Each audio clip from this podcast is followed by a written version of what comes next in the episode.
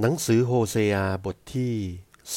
10 เดิมยิสราเอลเป็นเถาที่ขึ้นอย่างฟุ่มเฟือยและเกิดผลมาก เขามีผลมากเท่าไรเขาก็ก่อแท่นบูชาให้มากขึ้นเท่านั้น แผ่นดินของเขายิ่งอุดมมาก เขาก็ยิ่งทำเสานมัสการให้ยิ่งยวดขึ้น เขาเป็นคนสองใจเสียแล้ว บัดนี้เขาจะต้องถูกปรับโทษ พระองค์จะทรงทำลายแท่นบูชาของเขา พระองค์จะทรงผ่านเสานมัสการของเขาเสีย เขาคงจะพูดเป็นแน่ว่า เมื่อเรามิได้เกรงกลัวพระยะโฮวา เราก็ไม่ต้องมีกษัตริย์ แต่ถ้าหากเรามีกษัตริย์จะทำประโยชน์อะไรให้กับพวกเรา เขาพูดแต่คำที่ไม่มีสาระคำสาบานของเขาเป็นคำอสัตย์เขาก็ยังทำสัญญาไมตรีกัน เพราะเหตุนี้การปรับโทษ คงจะงอกขึ้นดุดหญ้าลกในรอยไถที่ทุ่งนา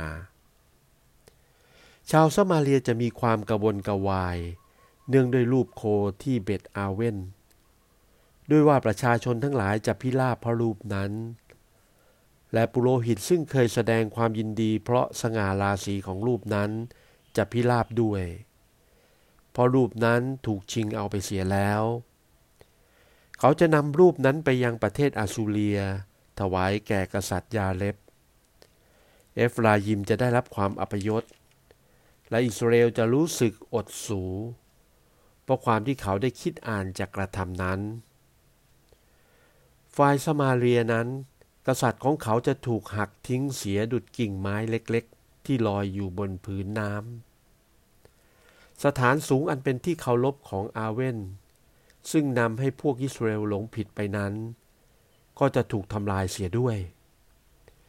ต้นน้ำและกอเซียนจะงอกขึ้นบนแท่นบูชาของเขา และเขาจะร้องขอต่อภูเขาว่า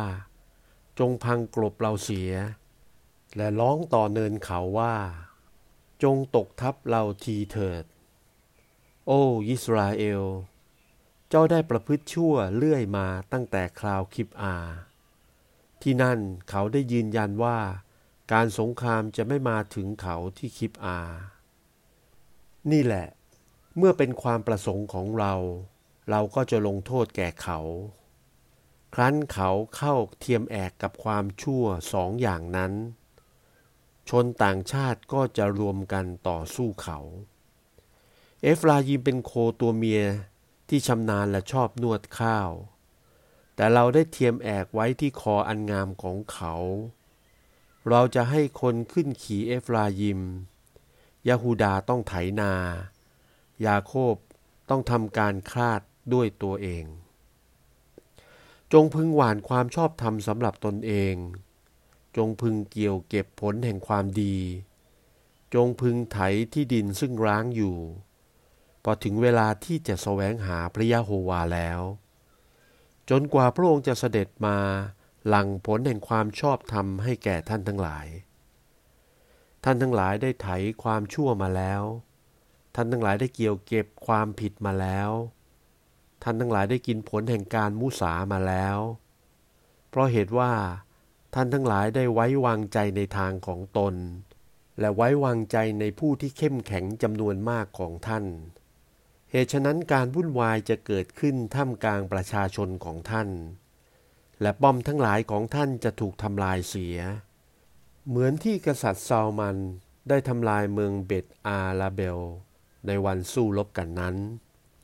มารดาก็ถูกฟาดลงจนแหลกละเอียดพร้อมกับลูกของเขา เบตเอลจะกระทำเช่นนั้นกับท่านทั้งหลาย เพราะเหตุความชั่วอันใหญ่ยิ่งของท่าน พอรุ่งเช้า